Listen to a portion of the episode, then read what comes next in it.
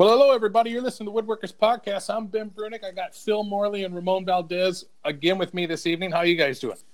Hey, doing, Doing good, man. good. Doing right good. on. Right on. Say it's a special guest episode. We've got Eric Irvin um, out of Los Angeles, California. Eric Irvin Woodwork with us this evening. How you doing, Eric? Good, good. How are you guys doing? Eric, good good to have you, man. Yeah, thank, thanks for having me. Yeah, thank, thanks for Yeah, coming on, pleasure. Eric. Yeah, absolutely, Eric. We really appreciate you coming on and, and dealing with us, kind of stumbling and fumbling our way in the beginning here. No, But, uh, it's, yeah, good. it's been fun. Yeah, yeah. We've I been, hadn't we've been- noticed.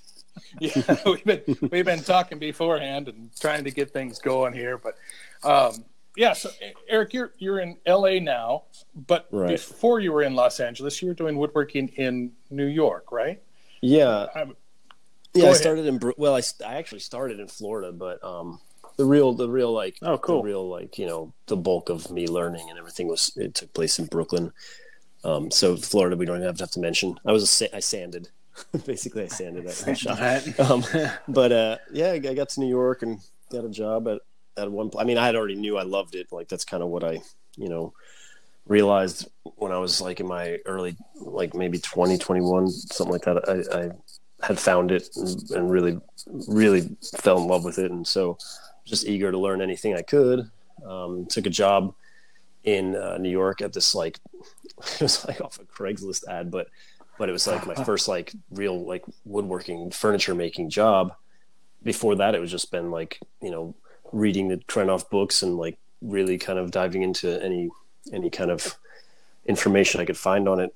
There was a not to go off too much of a tangent, but there was a really awesome like Friends of the Library book sale in in in Florida that I'd go to every year, and it was like fifty cents for for the, the Ernest Joyce like Encyclopedia of Woodwork, you know, like you name it, like all these amazing books for like seventy five cents, fifty cents. So I had had a, quite a library amassed already.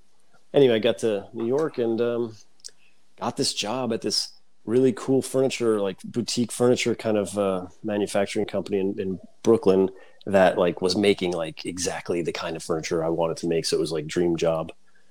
Um, but I didn't work there very long. maybe maybe like two months, and uh, and so you know, and I kind of like wasn't sure what I wanted to do after that because it kind of put a little sour taste in my mouth. It kind of it was a little too too like head down work, kind of. You know what I mean?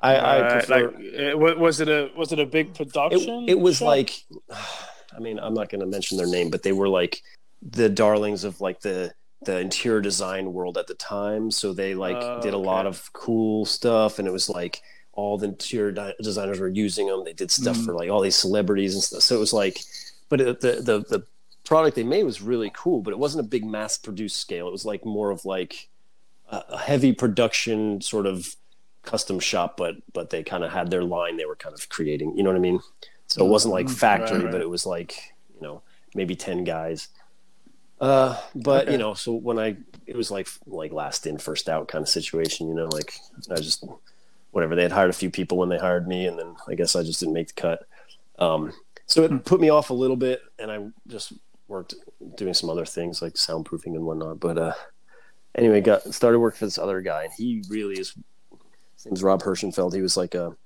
he has like two MIT think and like he studied under um, someone who was like a direct apprentice of Tage Frid. So he like Oh, Oh, cool. that's awesome. you know and so he was super smart guy like I mean very uh, hard to get along with in the shop but at the same time like I learned so much from him. He and so you know I was doing stuff like making you know sash windows with the boxes and the weights and the pulleys and like you know six over six segmented window you know like proper architectural reproduction windows for these these old buildings in new york. And we did like tons of um you know real solid frame and panel like you know rail and style um pass through doors and exterior doors.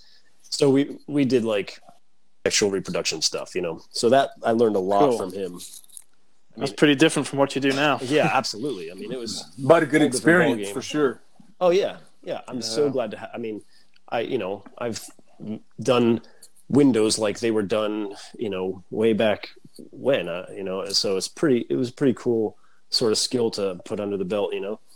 Um, Sure. And so I learned a lot from him. Like every, you know, like all the little habits I have now, I can thank him for. Like even just like going, putting the clamps back and like resetting the threading, so you're not Oh, like, yeah. you know, like That's all awesome. that kind of stuff. Like re- he really instilled it in me, which is great because and now I get to be mad when my employees don't do it. Yeah, But my, it- my it mentor counts, the though, same man. Thing. It, it's Yeah. yeah. it's important. If you're gonna have a glue up and you're reaching for clamps, and then you got to Yep. sit there and like you do that thing where you kind of Unwind spin it, it, underwind yeah. in one hand, kind of you know. yeah. Um, but all that awesome. of stuff. He also turned me on to Wetzler clamps, so and now I have an obsession with those. So like I've been collecting for who knows. you know.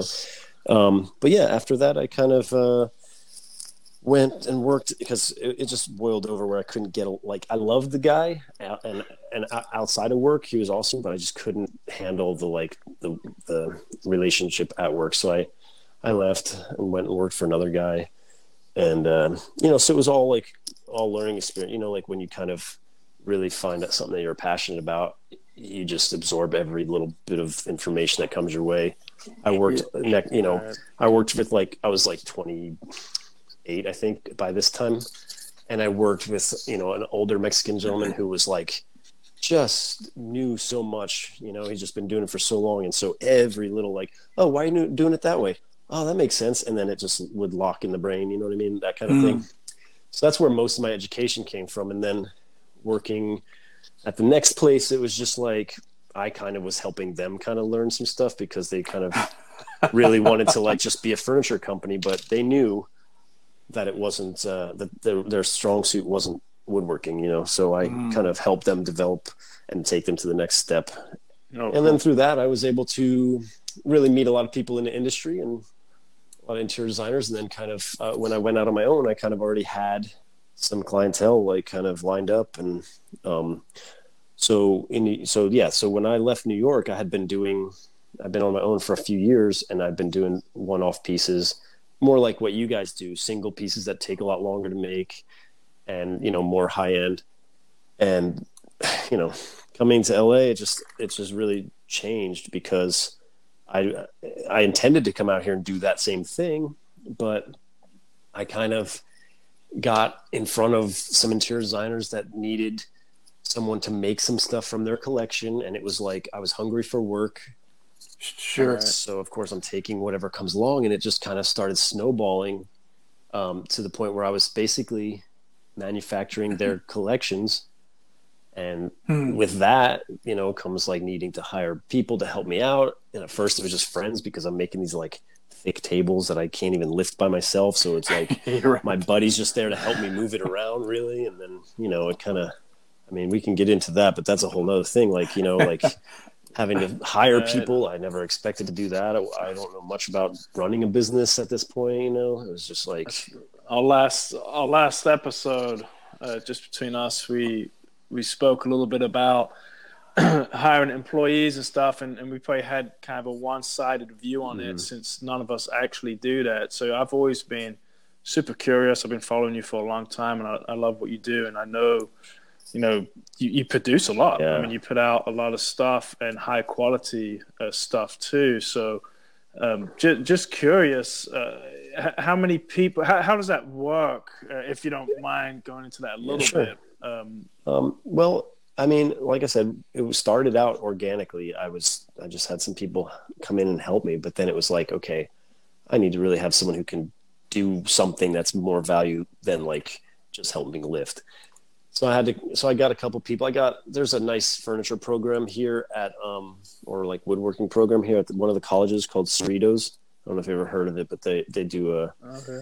they're the place that like the the like any of the Lie-Nielsen tool events usually do it there, and they, Mm. you know it's that it's the go to spot for, and they do a lot of like I mean their curriculum exists a lot of or has a lot of the you know Greene and Greene sort of cloud lifting, you know that that sort of Right, um, right. what do you call it sort of craftsman arts and crafts, yeah Crafts, yeah. uh, but they but it's a great program so i you know i kind of got a got a hold of some guys that worked there or went to school That's there and got them in the shop and but as far as like having employees yeah it was definitely like a learning curve um it's not something i wanted to do because then you get into the whole like you know taxes, the the, the workers it comp, gets- like it I gets mean, expensive. it's it gets really expensive really quick. And Mhm. I and but it was like that kind of that balance of like there's there's enough work that it, it necessitates it, although Mm. all that Right. extra work there goes the profit from it because now it's going to paying these guys. So should I have just stayed as just me? You know what I mean? And oh yeah. Yeah. it starts to pay off when the when the amount of work really starts to get up there because then it's like each piece there's a little bit to put in the in the bank account and then there's enough to pay the guys. And so but it's that thing of like okay now i've got four employees and and more work. And it's like well does that uh, mean that i should take the next and get another employee but i need to make sure i have that work?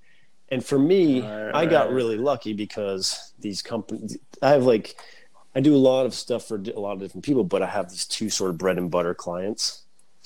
And they're the ones that like it's just nonstop with them so i never have to worry about finding work and i know that sounds like i mean it's like the you know what everybody kind of is is hoping for Yeah. but it's not Right. exactly the the work I would choose to do because it's it's really just producing white label stuff basically for for these collections for these these different interior designers. But it's like you know I can't complain. It's it's great. Yeah, I was gonna say you, you, you have a, a group a good group of uh, guys working for you. Oh, yeah. Uh, me and me and Ramon to got got to meet uh, some of them. Yeah, at, they're in Vegas. yeah they're great guys. Awesome. I'm really fortunate to have a great team that um is just talented and also is there because they that's what they want to be doing. They want to be Hmm. That's there. Yeah, that's perfect when they're eager and, big difference. and they have Yeah. they share the same passion and and they want Oh, to for and they want to learn. Yeah, that Right. was awesome. Yeah, because I mean, you, you know, I could hire a bunch of people who just are basically laborers that just don't really have the heart. But then it's like it shows in the, Mhm. in the, you know, especially when you're kind of handing over the reins to to someone to do a full piece instead of you know. So like, I could, I there's time, you know, a lot of this production stuff I'm not even putting my hands on so much anymore. So so it's like if I'm going to hand over those reins and make sure that you know I have to worry about the quality, then then yeah, I want it to be someone who is in it for that same reason. Mm-hmm. but you got to be able to have people that have that passion though too because it's it's there's Absolutely. not always there's not always a line of people with passion going out the door you know you Right, kind of got to right. pick Well- and choose you know or get folks that that have that i mean i've worked at plenty of shops that you know there were there were guys that were you know they're darn good woodworkers but it, it, it was a job you know it was just a jo Yeah. just job to them you know Right. Exactly. Yeah, it's a, it's a fine line, and you get an employee that um, is eager to learn, and they're right by your side, and they're they're doing good, and then after a few years, they're starting to think about opening up their own place. Absolutely. You- That's you something know, I always worry about. so Yep. Yeah. Which I don't blame them, and I wouldn't hold anyone back from that. That's but at the same time, That it's was like me. Yeah. if I have someone that's great, I don't want to lose that. Mhm. sure Right, it's tough. Yeah, it, it, it's tough because you get into a situation where it, it might be a little bit bigger when it's a, a, a little bit different when it's a bigger shop, but you, you're training people and it's an investment and you're putting a lot of time into it. But yeah, Yep. you, you don't ever want to hold someone back from doing basically what you were able to do. Mhm. Exactly. But it is a really tough, tough situation. Yeah. I know my mentor.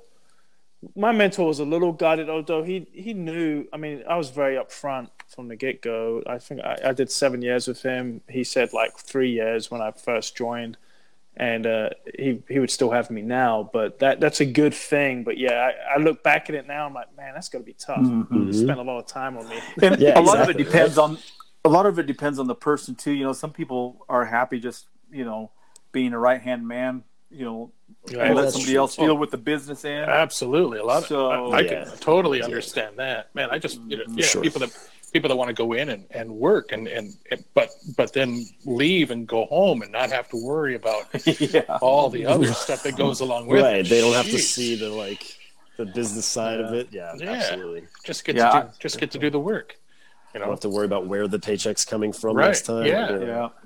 yeah, abs- absolutely. And and when we were talking, you know, about having having you on, Eric, and, and Phil touched on this before the the employees, but you know, a lot of the folks that we've had on it, it's been, you know, like the like like you said before, where it's the the one oh, like going to spend a bunch of time on this one, you know, very super well made one piece. But there's a, the other end of things where it's like a production.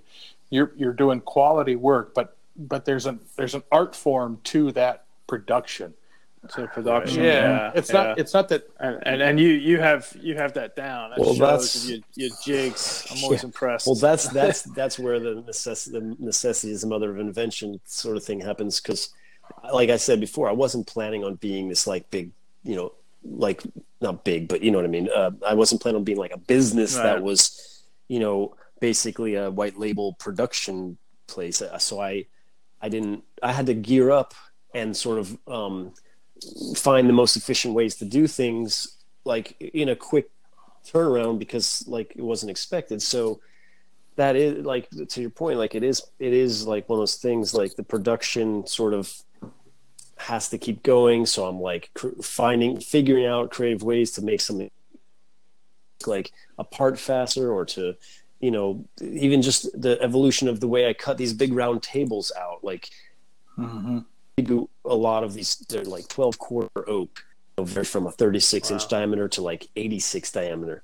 And so you know the first ones i'm doing i'm like okay great. So how do i cut this out? So i would like put it on a cart and turn the cart to a line on the bandsaw the best i could. And then it was like well that's not going to work. Let me try this and that.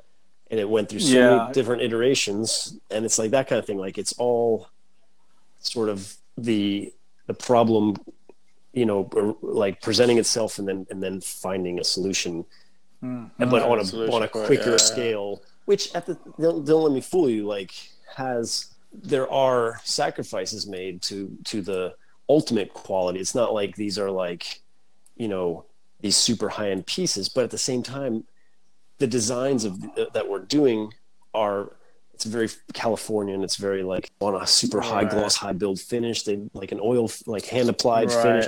So it's like the scale or the the production rate can be a little quick of that, you know. But it, it mm-hmm. has been a challenge Sure. for sure. Like just figuring out ways to get it done in these quick because we're we're talking like if I'm not if I'm if I'm trying to guesstimate like probably five or six pieces going out every week. That's crazy. Yeah. yeah, and that, Oh, that's just yeah, a, it's just yeah. a different it's a different scale. You know, Yeah. you've or, it, but but it's not it's not that that one is more creative than the other or one is more artistic No, than the other. absolutely not. It's that no. it, it's that the creativity and some of the artistic part of it is going into the production and figuring out how to make Right, these right. things Mm-hmm. in in an efficient manner and, and keep keep quality up. I, Right. I don't know. Yeah, that's that's quality. tricky. Yeah. yeah, Right. it's and that's I do I love that challenge, but I do also love Yeah, that's a. but yeah, I also do love to not fun. build a piece that I can actually like take my time on as well. That's usually the Roma- romanticize over a little bit. so basically how Yeah. how for me is I have the guys really doing most of the production work now, which is great. That's kind of a newer thing. And then I take on the, the one-off custom pieces from from other clients and anything that's more interesting and, Cool. and more like intricate. And then any second I have that I can actually be in there like after hours, I, I make my own stuff. Mm-hmm. It's just like spec piece or even if there's something in my brain that I just want to get out because it's just like Right. that's the drive that's the need that i have is to create whether it's for work or not you know and thankfully i'm in a position where you know i'm doing well enough to buy some walnut and make a piece just for fun and on spec or whatever so i'm thankful for that you know right. but that's my sa- that's the like That's- sort of yeah, saving that's grace cool. that's what's keeping me sane because Yeah. i don't want to just be production Right. you know Mm-hmm. Well, you, you, Those chairs you did recently, are, are those uh, uh, your design, or is that Of the- like a interior designer? uh the, you're talking about the danish cord seat? Yeah. that was um I had an interior designer come to me wanting to do a chair that Had that, that had kind that of kind of feel to, or look to it vibe. but a lot of times they just bring me sort of photos right of chairs Right. Right. so that was this kind of situation where i basically t- you're showing me chairs that i would be using for inspiration myself anyway i'd like to kind of Right. design this chair with you even though I, That's I know she won't listen to this but really it was her kind of here's these photos and then me designing the chair but but uh right. Right. and so it's like designed anyway You know what I mean? So it's kind of like, Yeah, cool, I get that's to do kind a of what I was that I would asking. 'cause want, I- and, uh, you know, I've already sold some. yeah, that's that's Mhm. that's awesome. That's super cool. Yeah, that's a nice and. I've- I mean, clearly it's very like Moeller and Wegner influenced, but Right, but that's right, what I right. would be influenced yeah, by anyway. You know what I mean? Yeah, well, that's yeah, absolutely. I've always wanted to build that type of chair and, and get into the Danish cord a little It's bit. so super it's cool. so fun. I love it. And you know, to be quite honest, still like the Danish cord. Once you learn that we, it's. I mean, That's what people keep telling me, but I'm like, honestly though, I mean, I, I know I know Dave. You know, sidecar, um, David. yeah, he's he's amazing. I mean, he does he does all of that Yeah. stuff, like whether it's the regular standard Danish pattern weave or like Right. other stuff. So I don't want to. I'm not trying to say like, oh, it's so simple a monkey could do it, but the basic one is Right. pretty simple to It's- learn, it's- and once you learn it, you can sort of like go from there. You know, I Yeah, love it. I mean, I yeah, that's- that that's that's on my list. I, I want to do that pretty soon because it also it, what I love about it, to, you know, is the fact when you start getting into chairs, and I'm thinking for my own family. Mm-hmm. So I don't want to have you know six, eight, whatever upholstered chairs or leather chairs, and I I keep going back and forth with Danish Right. cord or some type of shaker Yeah. tape. And I was like, it's, it's just yeah, makes a lot of Yeah. sense. And they So, look comfortable. Very cool. Oh, they're great. Oh, if yeah, I yeah. if I if I could toot Cool my own shit. horn on this for just a second, I was really surprised how how good they felt to sit in them. I mean, because what she wanted was a That's chair awesome. that you like a dining chair that you could sit in and talk after Mm-hmm. eating and not feel like rushed to get up. Like it was comfortable enough to just have a get up, conversation. right. And I think I nailed it. I mean, if I don't say so myself, because I sat in that thing and I was just Yeah, like, wow, cool. like the slope of the arms was right where my arms kind of just wanted to hang. Yeah, and the like, round back, it just It, it just really. So I was pretty yeah, happy. They look they look comfortable. I love the little profile on the arm uh, as the arms come to the front. Oh yeah, You got that little that little profile, that little there. almond sort Um, of shape. Yeah. yeah. super freaking Thanks. cool. Love that. Those are those little details. you Yeah. know, it's like that's badass. And that's and luckily for me, the place that actually imports Danish cord is like right up the street. Like basically, it was it's on my way in from work. They're the it's Oh, Cane cool. and Basketball. They're the only ones who bring it in from from from Denmark, and anywhere you get it elsewise is like ordering it from them. so it's they're they're pretty great because Wow. they have all that stuff, all caning, weaving, you name it. So I'm pretty, I'm pretty not a, not to plug them. I'm just saying like I'm fortunate in that way. That's pretty cool.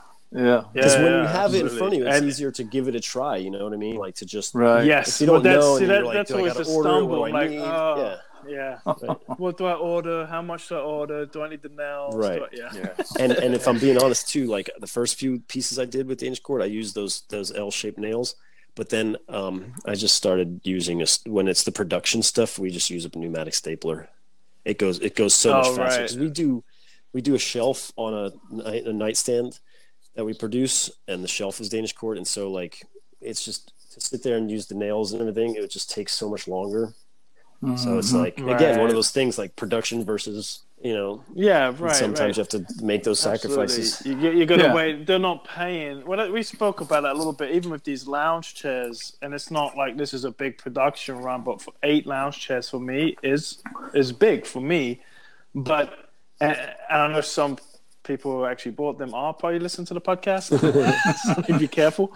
But they are a very high quality product, but you, you, you gotta let little things Yeah. go. And and I'm really bad at that. But when you start to do as that many, it's like this is a thirty five hundred dollar chair. It is not a sixty five hundred dollar Right. chair.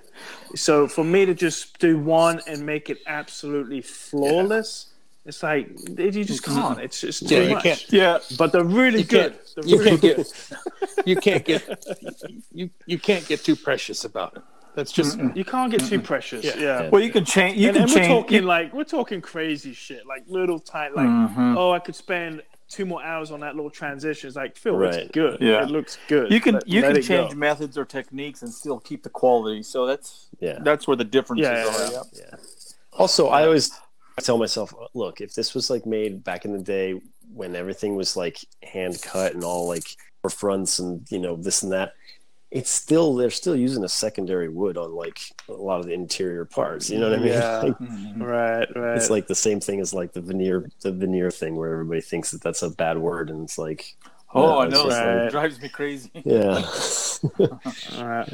well those. I mean the the Wegner chairs and and that I mean th- those were all production chairs, Yeah, yeah. right? Mhm. I mean, Even none, still, yeah. like, you look at the Yeah. joints, and it's all CNC now. none of that Yeah. stuff was studio furniture maker making No. making a, a couple a No, couple no, of pieces per year. No, this these were designed was mass designed and and produced and it for the masses. I mean that was Mhm. that and that was Yeah. the beauty of those chairs is is Mm-hmm. the simplicity in them and and that distilled design that's Right. that's Right, just right. beautiful. And a, a lot of them, a, a lot of not saying that particular one, but a lot of that mid-century modern stuff wasn't built particularly great. Like a lot of it fell. Mhm. A lot of it had, you know, because it was it was a more for produced, uh, you know, dowels and.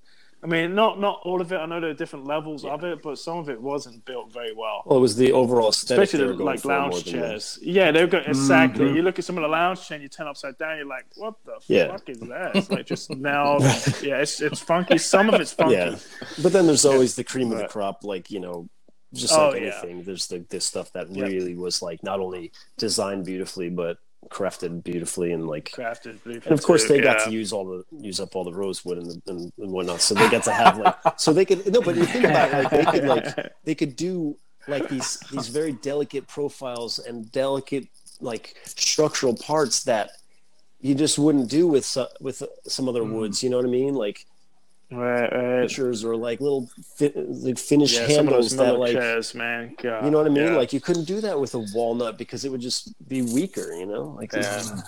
And wouldn't wouldn't hold up cool. wouldn't hold up over time too. Right. It just turned to mush. Uh, Yeah. You know, it just things would get rounded over. If you, you start talking about rosewood, you know, the, Oh, the, yeah, crisp, just the holds crispness the crispness of that of that material, the density of that material allows you to be so much thinner exactly. than than you Mhm. would ever be in in other materials just be just because it's a different material. Yep, yep. Uh, yeah, that's pretty cool. And it is great stuff. Have you ever worked with any of it? I mean, I, I have a couple pieces that uh, I probably shouldn't have, but right. well, they, they I shouldn't have. no, they're all pre, it's all pre-band stuff, but it's like I just have a couple pieces that I, actually, you know, you know the, the, the contemporary furniture maker Wharton Esherick. Oh yeah. Do I Yeah. know him personally? Like, No, like if, I don't think you can. I don't think you can know him hard to personally now, but- I don't think I can anymore. But we, we were I got, fortunate I got enough keys to, to his house. we were fortunate enough to go out to um, Pennsylvania and meet his like right hand man, who Oh, who has cool. since passed, but um, and he he gave us he gave that's where I got those. He gave me pieces from his personal stash, What? but uh, wow. he Well, also gave awesome. me, and then we also bought a bunch of slabs and stuff off of him. That some of them were like, you know, felled from like Valley Forge, and some of them were like p- part of Wharton Esherick's like original stash and stuff. So it was, Wow, that's it was pretty that's cool. cool. Yeah. So where where do you get your? Because you do some really cool jigs, and I mean, they're really beyond jigs. These some of these fixtures that you make. Where does that engineering background come from? You know, I at gotta the risk of just sounding very like big headed, it's, it's I don't mean to, but I just it's it's just out of my brain. I don't have an engineering any kind of background. I have. I started to go to college for electronics, but that didn't last very long because it was boring. And um, but when I was little, I would always take apart like VCRs and tape recorders. You know, like probably most of us Yeah. did. And like I would That's awesome. play I would take the motors out of like a tape recorder and put it with my Legos and make the Lego into like a remote control car, you know, that kind of stuff. yeah. And so um I don't know, it's just always been I've just always been good with sort of critical thinking and like and spatial like thinking, you know what I mean? So I don't know, it's just Right, kind of right. necessity again, like kind of gets my wheels turning and I mean that's really what I love more than anything. It's just like Yeah, problem that's solving right. and stuff. yeah, that's a lot of fun. Yeah. So how can we make this particular thing Like go this. faster, safer, and doing it precise? Yeah. yeah, that's that's cool. especially when you have Yeah, that- like clients that have already paid and they're like you know no, you really got to figure Yeah. it out. that's You're the like- best way to do it. You're like, yeah, I could build that, and you're like, okay. Now But that's- gotta I mean, up- That's what that's, that's what David was it saying. really yeah You know, yeah that's the what last David we had on, he was like, "Yes, we can do that." Okay, how do we do that? right but i love it i was i listened to that episode and i thought i was like that's right on man like that's that's how exactly it like you, you, that's how you learn more and that's how you further your craft and Just And- throw yourself in and there. it's the confidence like even if you if you're wavering in your head you just kind of go through it and you and you just know that you can make it happen somehow, whether you know, Yeah. whether you enlist other people right. or whether it's you know like. So keep I, I never say no to You'll anything be either. you'll be at the other side. You'll be on the other side of that line at some point. and Right. You'll look back and think, oh, that wasn't so bad. and it's another thing to be proud of. And you look back, you say, "I'll never do that again." You can say that too, for sure. For sure, right? Like, there's a lot of things I won't do twice, but you know, I do it once. yeah, right. A- and the and the awesome. willingness to just create something like cre- create something instead of just always looking for an answer from something that you can buy Right. you know instead of just you know oh i'm gonna i'm gonna get I, I- you know if i buy this jig or whatever i buy this Yeah. gadget or gizmo or whatever you're just jealous of my origin. Actually, you've kind of got me sold on that thing, to be honest. yeah Hashtag not sponsored. I,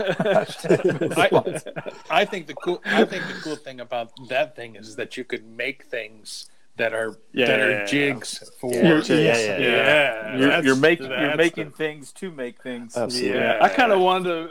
Uh, you know, it, it's kind of a common thread with with guys like us. Um, like, do do we build furniture because we like building the jigs more than the furniture? You know, like it's like a part. It, that is the fun Well- part. Like like you're saying, Ben, you don't have to buy the origin or the pen. Like you don't have to buy those. Yes, those make things go faster, but when you got a particular thing and it's like, okay, I can make a jig, a machine to do yeah that thing. Like like Eric, your round tenon cutter, man, that thing was that's crazy. that's, that's a that's a I was like, what? that's a heck? perfect example It's so Well, cool. Mhm. I mean, the Yeah. thing with that was I had uh, all these round tables I was talking about that I make. They're 12 quarter oak and they have cylinder legs. Well, I have a copy lathe because we make so many of them. I mean, we're talking like 40, Right. 40 legs in like one little, you know. Wow. So, but the problem was with the copy, and the I'll give you the full explanation of why I had to make that jig. The copy lathe, if I built the tenon into the template, then I'm stuck at that exact size. Now, sometimes I'll mill up 12 quarter oak in, or I'll, uh, we don't even mill it because if I do, I lose too much. So we put it right onto the lathe. But sometimes it's a little under, and then it I get I get this skip mill, and so we'll we'll reduce the thing, and it's just because here's where things can those little sacrifices can be made. Like I could have a a two and seven eighth inch diameter leg, or I can have like a two and like 13 16th diameter leg, and it won't really matter if those three legs on that one table are the same because mm-hmm. it's going to a client a separate than you know whatever. So basically, if I built the tenon part into the template, then I'm stuck at either going back and sort of returning all the ones that had skip mill a little smaller by hand or or or I'm, I'm dealing with different sized tenons you understand? So like right, right. so this way i can take that cylinder pop it on there and just cut and then uh, the tenon's going to be the same every time. You know what i mean? Whether it's slightly off center because the size difference or whatever doesn't matter because they're standalone legs on these these big ah, clunky Okay, tables yeah, you understand Yeah, yeah. It's, it's not like there's aprons and Right, shit. It's exactly. just, right. just tenoned right up into the bottom of the table. So that's sort of a very specific purpose, a very specific need for that for that thing. But that's one of those things, like I was saying before, like those sort of when you're up against it, like okay, we've got a lot of tables. I could sit here and turn each one of these. So then the gears start turning in my cool. head, and then the gears are starting to turn on the thing. Yeah, yeah, that So was cool. that was very clever. I Thanks, love it. I appreciate that. And here's and so And, you know, uh, I was yeah. I was anti not anti, but I was always like one of these people that's like ah sc- screw a CNC, like that's a robot or whatever. But now I have one. I mean, I, I, I really bought it for the write off, to be honest. But I'm glad I did because now I use it for m- more than anything. I use it to make parts for jigs. Like, you know what I mean? Right. It's like that's really all it does for me. I don't. I'm not doing something where I'm needing to mill out like shapes mostly. So like that's out of the no, question. shit, you know? yeah, So like yeah, it's really just for cutting out arts for templates and you know which is wonderful. oh it's amazing. I mean, Yeah. or and you can have, what, what's fun about that is because you know I do too go back and forth and funny enough my you know my mentor jumped on that CNC thing probably when I was about three or four years in with him yeah, and you know people were surprised it's like he's making he's not making any more mo- he's losing probably money by doing it this way but he's done it the old way for so long Yeah. that he's chasing the perf- the perfection. Like, so you go on his website, it's like that piece you see was done on CNC. You would never guess it was done on CNC because Right. he's not using it like most people do. But what I love is the, the idea that you can conceptualize something, and a lot of times I draw it anyway. So I'm going in the drawing, but now I can be like, I'm going to throw that over there, cut it out. And now it's like drop on my word, cut it out, and, and it just comes alive. And you're like, Yeah. that's so cool. Yeah. And doing these like perfect templates, you Yeah. know, it's like so cool. But Yeah, yeah, that looks great. Need some space though. Yeah, you you have a big ass shop. Yeah, you How do big have- is your shop? How big is that? Uh, it's it's just five thousand square feet, and I say just 5,000, because I mean there are shops that are way bigger, but it's not. I, I mean I can't complain. You know, like it's pretty great. And then I have another Yeah. another eight hundred square feet shop directly across from the alley from me, and that's my like finished pieces are stored and all the finishing Wow, that's nice. spraying, so all the hand applied Yeah. finishes, and then I some of these pallet rack things, and I just put all this like anything that's ready for pickup onto the um onto the pallets. Because before it was literally just on the floor, and we're like walking around all these finished pieces that are ready to go out. So it's Oh, really helped crazy. a lot. That's that's pretty freaking cool. Yeah, you got some big ass machines, so yeah, you got to have some room Yeah, um, to be able to do what you're doing. Yeah, you know my shop's 800 square feet. I'm just saying.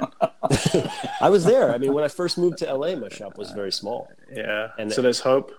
There is.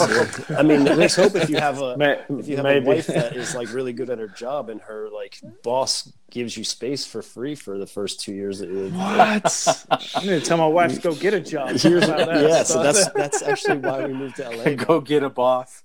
Yeah, right, go get a bus. no, that's that's awesome, man. Well, we- super cool. we she we, we took a jo- she took a job out here you know that's why we moved and like Okay. and because they knew they were going to be uprooting my my work and they really wanted her they then it's a huge factories like they, it's all the buildings that surround my building now are all owned by them so they were like yeah we can squeeze him into this little space and then you know two years later cool. i'm like free rent for two years but then i just outgrew it and so i moved into another one of their spaces at a great deal and then i moved again into another bigger space at a good deal too so i'm like i'm pretty fortunate in that respect so i owe her a lot like she Mm-hmm. floated us through as i first got here and that's cool. whatever so it's like you know it's pretty i'm pretty fortunate you know i, I really can't complain about much Man, yeah, that's awesome, dude.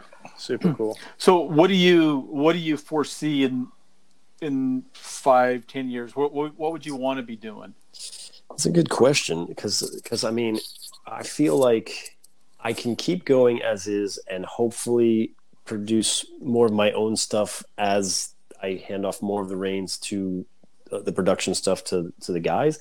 But Yeah. it's also like I would love to flip it and and eventually have my own stuff be the sort of forefront and just take on custom stuff here and there. Like I mean, I'm sure everybody would want that same thing but I guess the advantage I have is I, I sort of have the infrastructure kind of set up to, if I could, you know, start producing my own stuff, and really it would be like sort of built in that I, you know what I mean, like because I already have the infrastructure, I just kind of start designing and trying to get those pieces out there. That's really the long term goal. Although I say that I've said that for a long time, and so I don't know if that someday's ever going to come, but.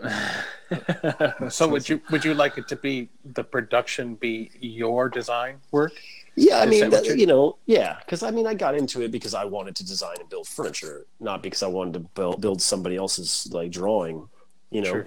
And uh, so that's that's kind of like really been on the back burner for a long time. Aside from the like here and there that I get to do it, um, but the ultimate goal was to, you know, design and, and make my own stuff and and sort of just have a like just a sustainable little collection of that just gets me by. But Sure, and have, now I've and got the golden handcuffs on, so Yeah. it's like yeah, you're, you're looking for you're looking for a demand for your stuff also. If you do a production, you know, your own production run, to have the demand for that stuff out there. You know, right now the work that you're doing is is the interior designer work or the white label work where there's a, there's a demand for it, but it's not Mhm. necessarily yours. Yep. But but it's Right. it's hard to get to that transition with while still you know you, you, so much so much work has to go into keeping that stuff going. Sure. Yeah, and when so and when you have someone just basically like sending you checks every week, it's like hard Yeah. to say, oh, you know what, Sure. Uh, what's the brakes on that? You know. Sure. But I, I think that's a cool approach to it, though, is that you you you're getting a you know a good staff, you know, guys, guys and girls working for you, that you can more and more just be like they're doing this stuff, and that frees you up to let you do kind of what you want. And then if it transitions into into you flipping it, then it it, it does. Right. But yeah, that's that's not a bad that's not a bad situation. Uh, Yeah, and then you still have you all. still have all those people that that want to be doing right. you know that kind of work. So. Yeah, and then the other thing with employees too, like this is one of those questions that kind of comes up um, that different people feel differently about. But in my case, I'm pro um, is using the shop after hours. I don't know if you've ever like heard discussions about that, but I'm I'm pro letting them use the shop after hours because I feel like they've earned it because they're, they're they're all super loyal, great dudes, and they and girl. I have a girl that works for me too.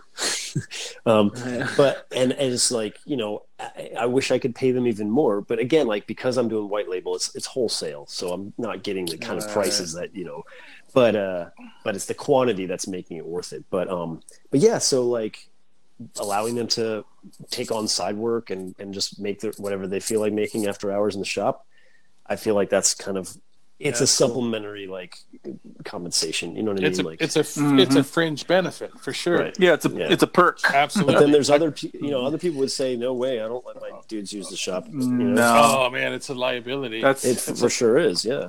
but you know, I, I worked at a shop uh, down in Nebraska for 10 years and, you know, the, the pay wasn't great, but boy, that was a huge perk for me. Yeah. Was, was they, Right. they let me use, I mean, it was a big shop. I mean, with, Wow.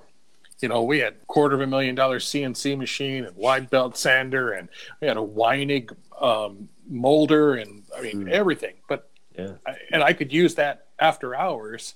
So, you know, I wasn't getting paid a, a ton to, to work there, but that benefit alone Yeah, was made it- worth a, made it was worth worth it, a huge amount to me. That and, that Oh, and yeah, just the yeah. experience of, of working in a place like that, you know? Yeah. Well, and then too, then it's a different crowd. Like if you've got employees that want to stay behind and work with some of their designs or make you know a coffee table or whatever for themselves, Those are the folks with there's passion. probably, there's probably the folks that you want. Yeah, Yeah, You know exactly. what I mean? Instead of being like five o'clock eh, and they're gone. Yeah, exactly. It's- Right. Yeah. I, I've always been that guy that uh, you know, when I, I was Just fortunate out. to work to work with my to work with my brother, and and I was always at the shop Yeah. after after hours, Yeah. weekends. I mean, I, it was like my own shop. Yeah. It was yeah. it was it was awesome. Yeah, it's really. Uh, I mean, I, I, that's how it was for me before going on my own as well, and I, I really can uh, credit that for a lot of my like development. Yeah, Right, experience right. and yeah.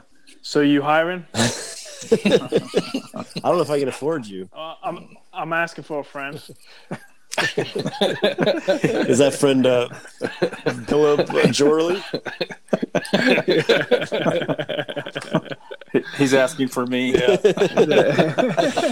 oh, three of us will come work for you. I don't. I don't know if I'd want you guys to really see behind the curtain that much. You might uh, be disappointed. Oh, please.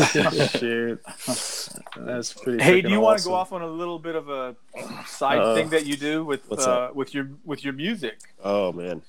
Yeah, I didn't know this. Yeah. I just I just heard this like today. Well, Um, in full disclaimer, like uh, you know, I'm, I, I've been I've been lucky in that respect. I don't think I am like very good musician necessarily, or anything Like, like, you're not that. a very good woodworker. But, uh, Is that what you're saying? but you know, it's funny. Before we go on that, I just have to say, like, like I said before, like the Instagram, my Instagram profile does not really show like what I really do in terms or what are my my capabilities, and it's kind of like I see all your guys' stuff, and I get very envious because you know I I show these little tidbits here and there, but you know I've done my career has like been 20 years now, and I've done like all kinds of custom veneering and I mean, bent laminate, you, you know, and it's like I don't have those projects so much anymore. So it's like if, if Instagram was around about 20 years ago, man, I'd be like, Yeah, right. dang it. But uh,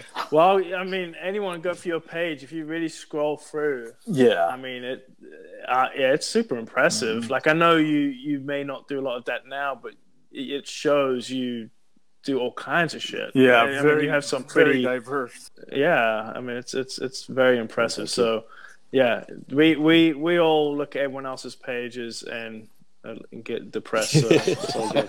Oh my God. Uh, but yeah, the music thing, like, so basically the story there is I was in this band, and well, I grew up in like you know the punk rock kind of scene and whatnot in, in Florida and, and uh, and in New York. But um, I was in a band in the '90s that was like it was a hardcore band. I don't know if you're familiar with like straight edge hardcore or whatever, but uh, we were like vegan, straight edge, and we kind of got around. You know, we got we got some notoriety, toured and stuff, and then me and the singer left the band, but there was a continuation, a bunch of different people, and the band did pretty good. It was on a label that is pretty well known for like that kind of music, and um, then in like 2014, after I'd moved out back to or moved out to LA, I kind of rekindled a friendship with this with the one guy in the band who um, is like kind of took the reins, and so they wanted to start playing some shows and basically in this time that i was not really involved i didn't realize how like well they did like over in europe and stuff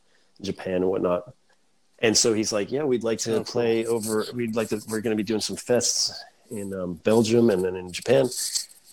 So i was like yeah sure i'm game. I had to like learn relearn all these old songs and then learn a lot of the songs that i'd never had been uh, played because i wasn't in the band at that Right. point.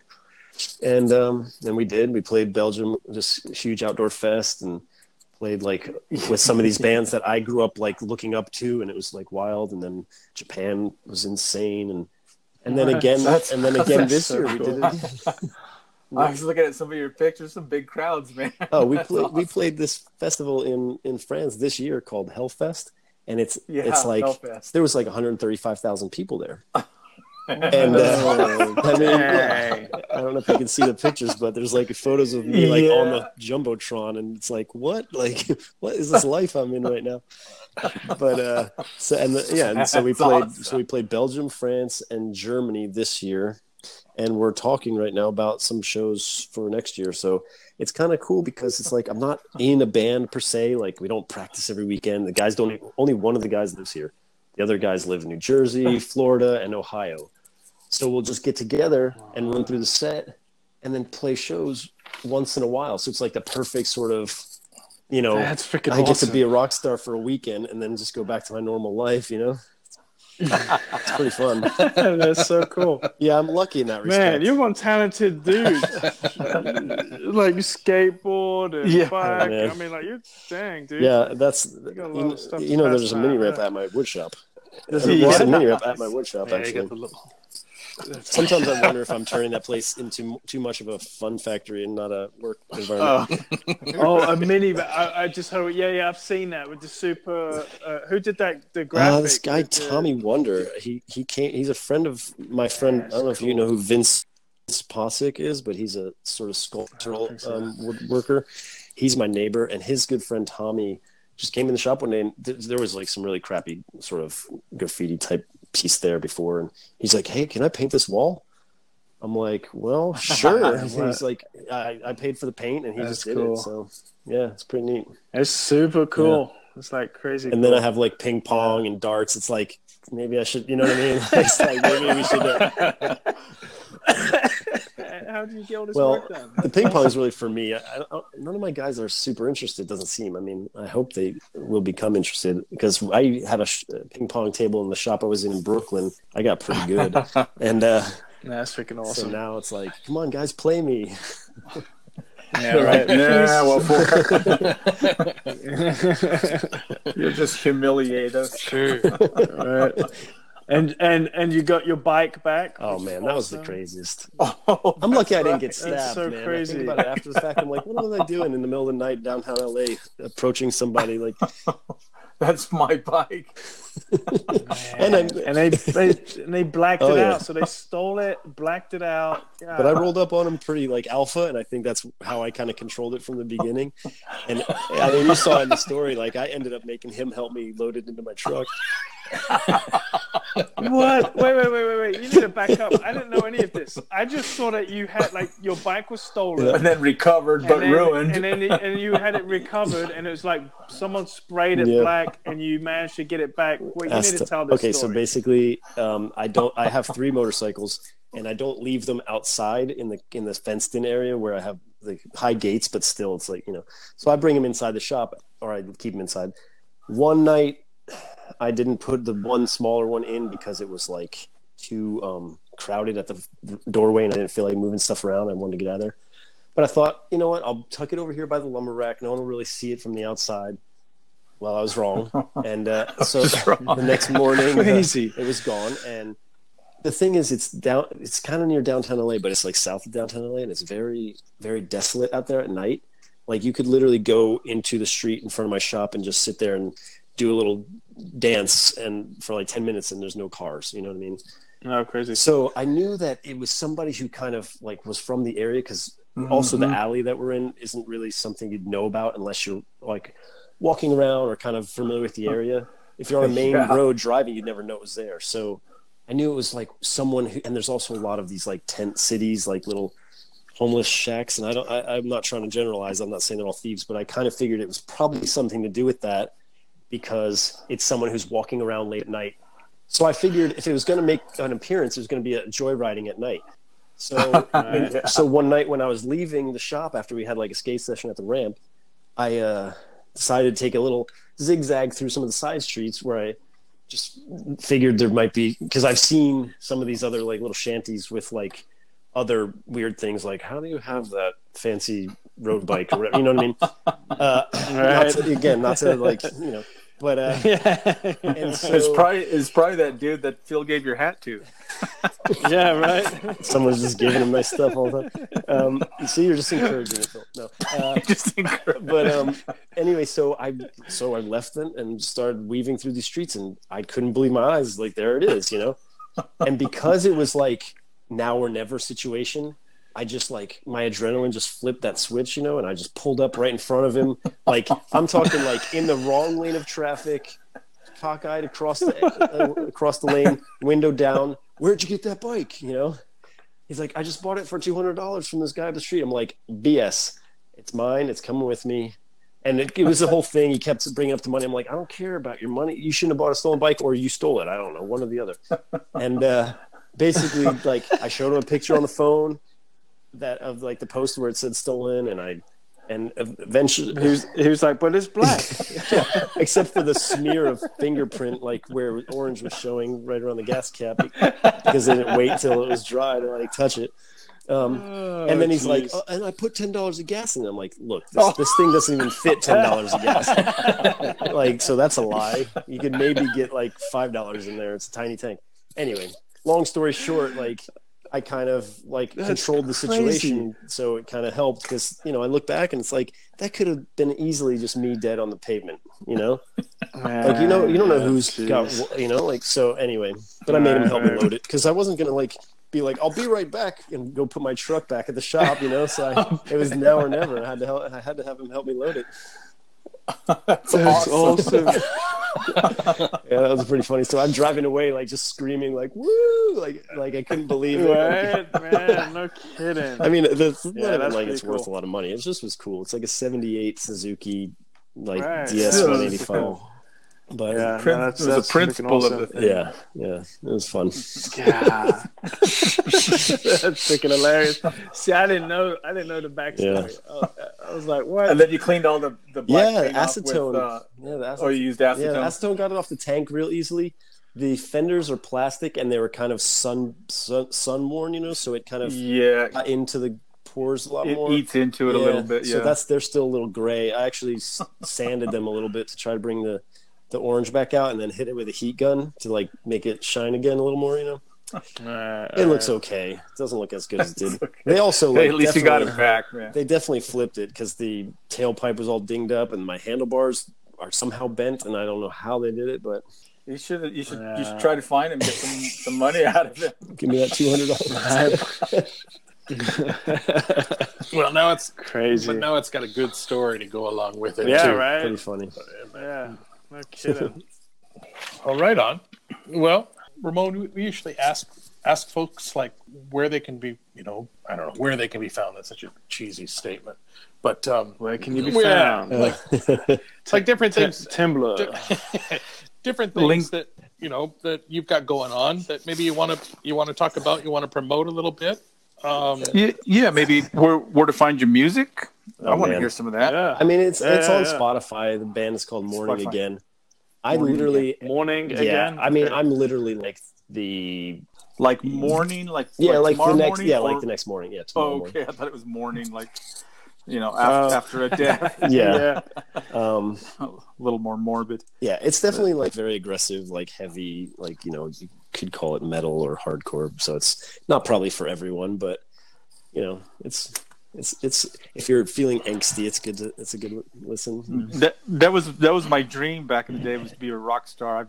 I played played drums with You are, with, you are a rock with, a, with a bunch of different bands, you know, and Nice. God, that that was a lot of fun. Yeah, I have a drum And- set. and you, can't you, play it. you play the dream, the You played dream was a lot bass, of right? fun, or you you did it. you played. Shut up. Yeah, Phil. yeah, I do. I played. I played bass in the band, but for some reason, like, but I'm not. I mean, I play guitar really at home. Like, uh, I just always have been in the bands playing bass. I don't know, Yeah. and I have a drum set at work Nice. too, which is another thing. Like, oh, that's here you go. awesome. Dang, dude. But uh, cause, yeah, because you don't know about my lounge room. You never seen that on Instagram. We got- I have like a. I have a Shaper Origin.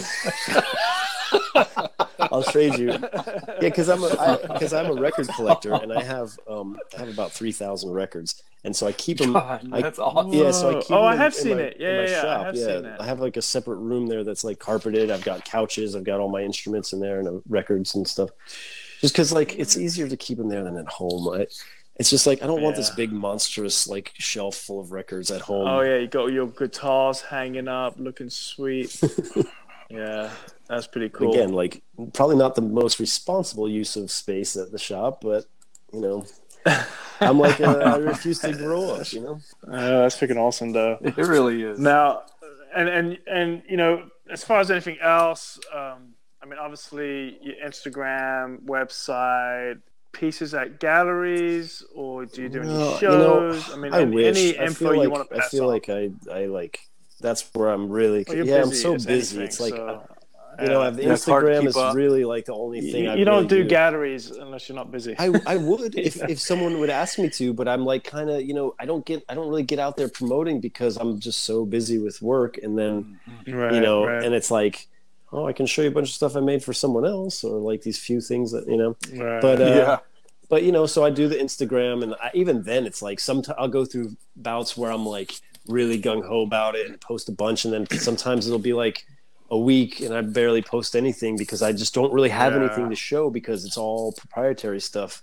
You know, so it's like Mhm. I wait for that one day where I'm making something with a cool jig or I'm doing some neat procedure that I'd like to show, but it's a lot like a lot of that is the only you know like I don't really get a I don't really get to show too much finished pieces on there. Sure. And and uh, right. your website?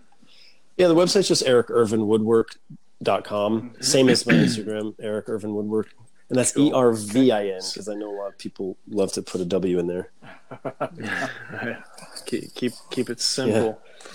But that's really it. I wish I, I wish I could say. I mean, I used to show in galleries. That's kind of where I got like I, I don't know if I told you this. I started out making lamps. Like that was my actual beginnings of like That was yeah. your thing. Oh, and I crazy. I would show at different art shows and sell them, you know, and so that was fun, and that kind of is what hmm. parlayed into woodworking.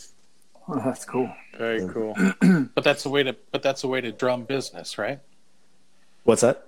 But but that's a way to drum business to go to be in the galleries, try to get your Yeah, work I mean, out. for But sure. when, but when you've got work and you're just trying to keep and you're just yeah, trying yeah. to keep up with the work, right. it makes it pretty difficult to st- go out and and beat a drum to get more work when you're just trying to keep up with what Many what busy, you Exactly. got yeah. going on. In fact, it feels like Man, I uh, don't, I don't know. sorry, go ahead.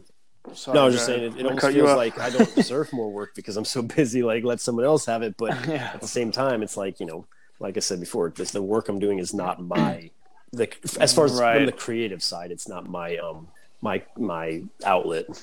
Uh, I so you know, so I would love You- more work that is more of the, the that side. You know, You do know that that designer listens to this podcast faithfully, right?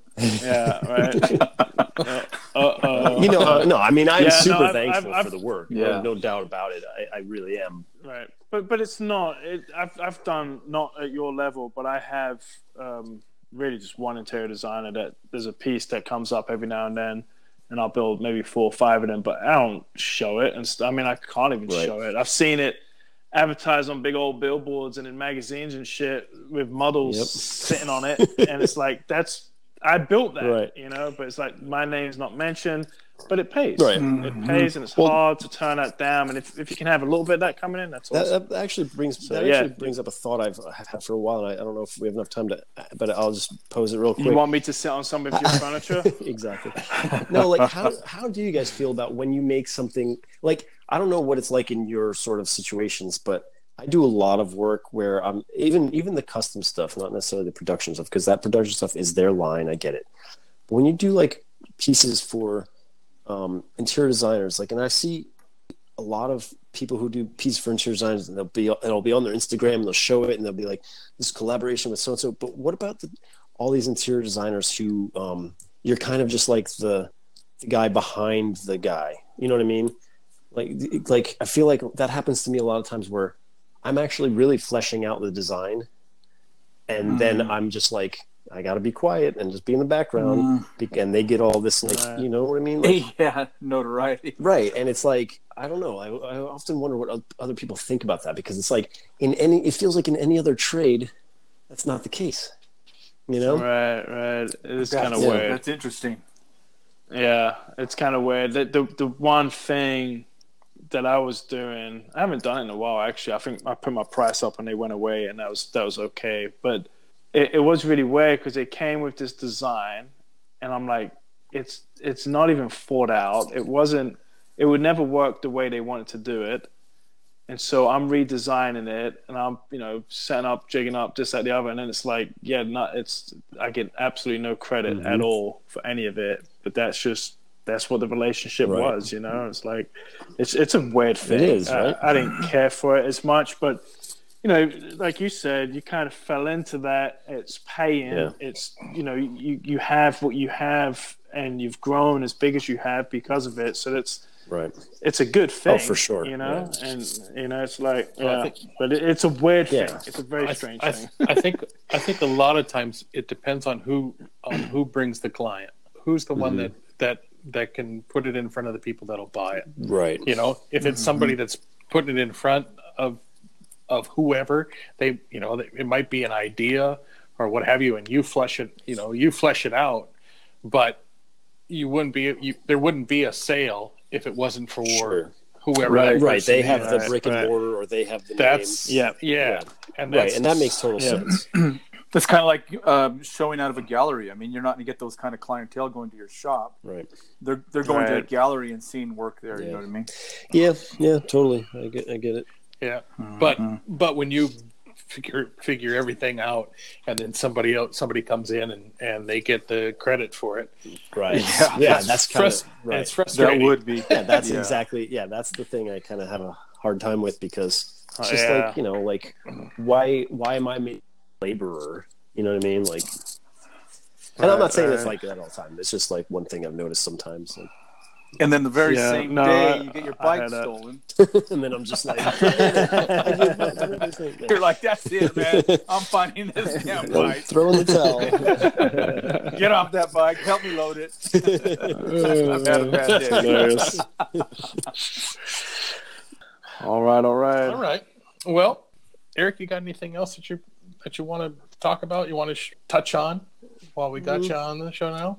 I mean, I think I covered it all. All right. You have, you know, you know me inside and And some. No, I don't really, I don't really have anything else. We really appreciate you being on. I Oh mean, I man, think I it's- really, I Yeah. really appreciate you guys having me.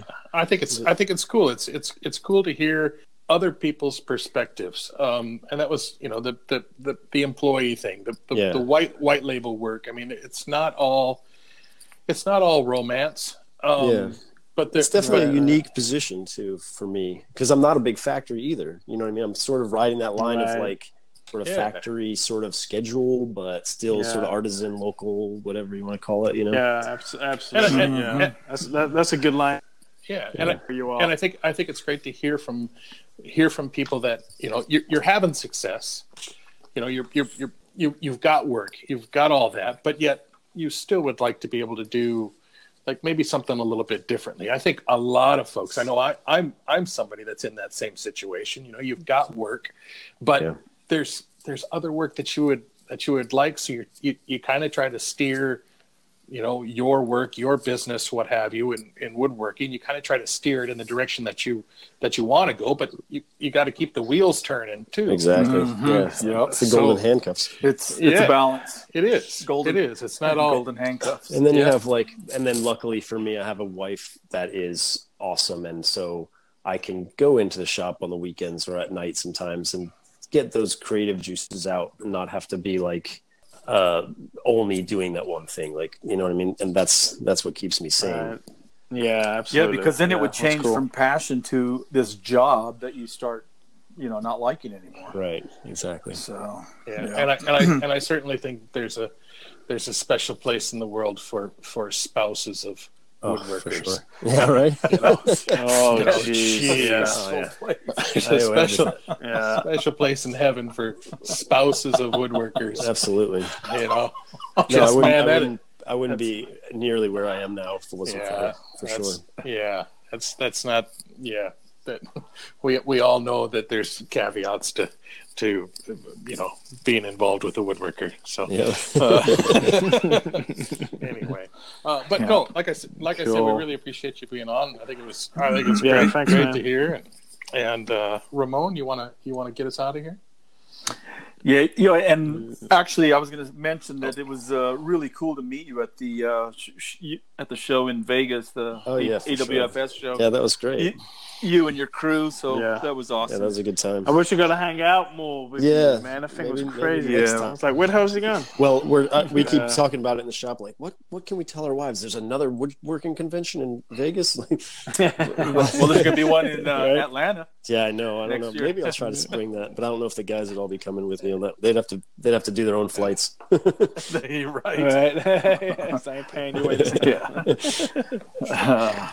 Well, all right. That was that was great. Thanks, uh, thanks a ton, Eric, for being on the show. you. And as always, thank you all once again for tuning into this episode of Woodworking Podcast, Woodworkers Podcast. Ben and I really appreciate it, and so does Phil. I'm just going to quit. if you have any questions, ideas, suggestions for future show topics, please drop us a line via email. That's info at woodworkerspodcast.com. And so, on behalf of Ben Brunick, Philip Morley, the super talented woodworking rock star Eric Ervin, I'm Ramon, and we will catch you right here on the next episode of Woodworkers Podcast. Thanks a ton, guys. Much appreciated. Ciao. Awesome. Thank- Thank, you, Eric. thank you, guys. appreciate it, Yep, man. it was awesome. Thanks. Thanks, Eric. All right. Appreciate it. Thanks. Bye.